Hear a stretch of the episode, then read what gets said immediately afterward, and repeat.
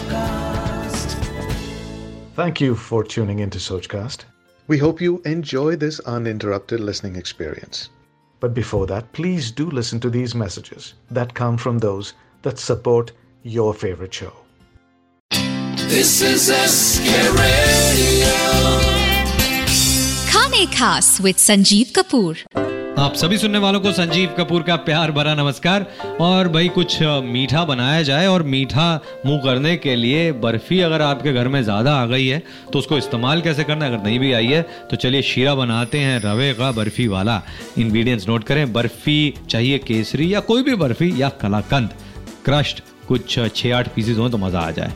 एक कप रवा यानी सूजी मोटी वाली, थोड़ा सा केसर, चुटकी भर।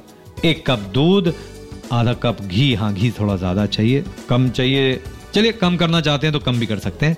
पाँच छः जो बादाम हैं, वो लंबे लंबे कटे हुए पाँच छः काजू चॉप किए हुए, कुछ किशमिश दस पंद्रह और एक तिहाई कप चीनी और मीठा, क्योंकि बर्फ़ी के द्वारा भी आएगा, इसलिए चीनी कम चाहिए। आधा छोटा चम्मच हरी इलायची पाउडर, ये सारे इंग्रेडिएंट्स हैं बर्फ़ी, रवा, शीरा के। इसे बनाने के लिए जाइए पहले हलवाई के पास। नहीं नहीं, बर्फ़ी नहीं भी है, तब भी बन जाएगा। सबसे पहले एक काम करें, आप केसर को थोड़ा दूध के अंदर भिगो के रख लें और घी को कढ़ाई में गर्म करें। और जो काजू, बादाम और किशमिश हैं, उसको घी में तलें और निकाल के अलग रख लें।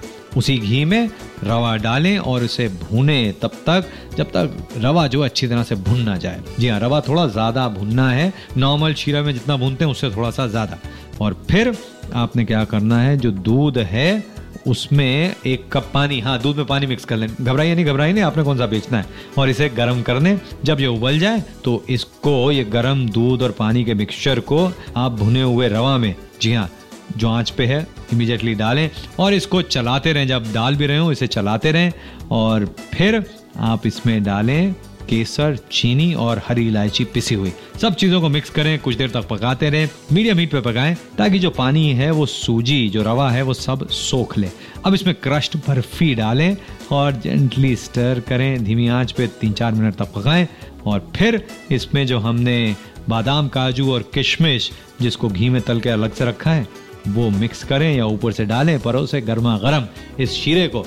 जी हाँ ये ऐसी रेसिपी है जो मीठी है और कुछ देर तक रहती भी है वैसे मतलब रहने का मतलब ये है कि सुबह भी खा सकते हैं, शाम को भी, दोपहर में भी, खाने के बाद में भी, पहले भी बस, त्यौहार का इंतज़ार ना कीजिए आप इसे अभी बनाएँ ये शीरा है, बढ़िया आज बस इतना ही मुझे इजाज़त दें नमस्कार Thanks for listening. I hope you enjoyed this Sochcast.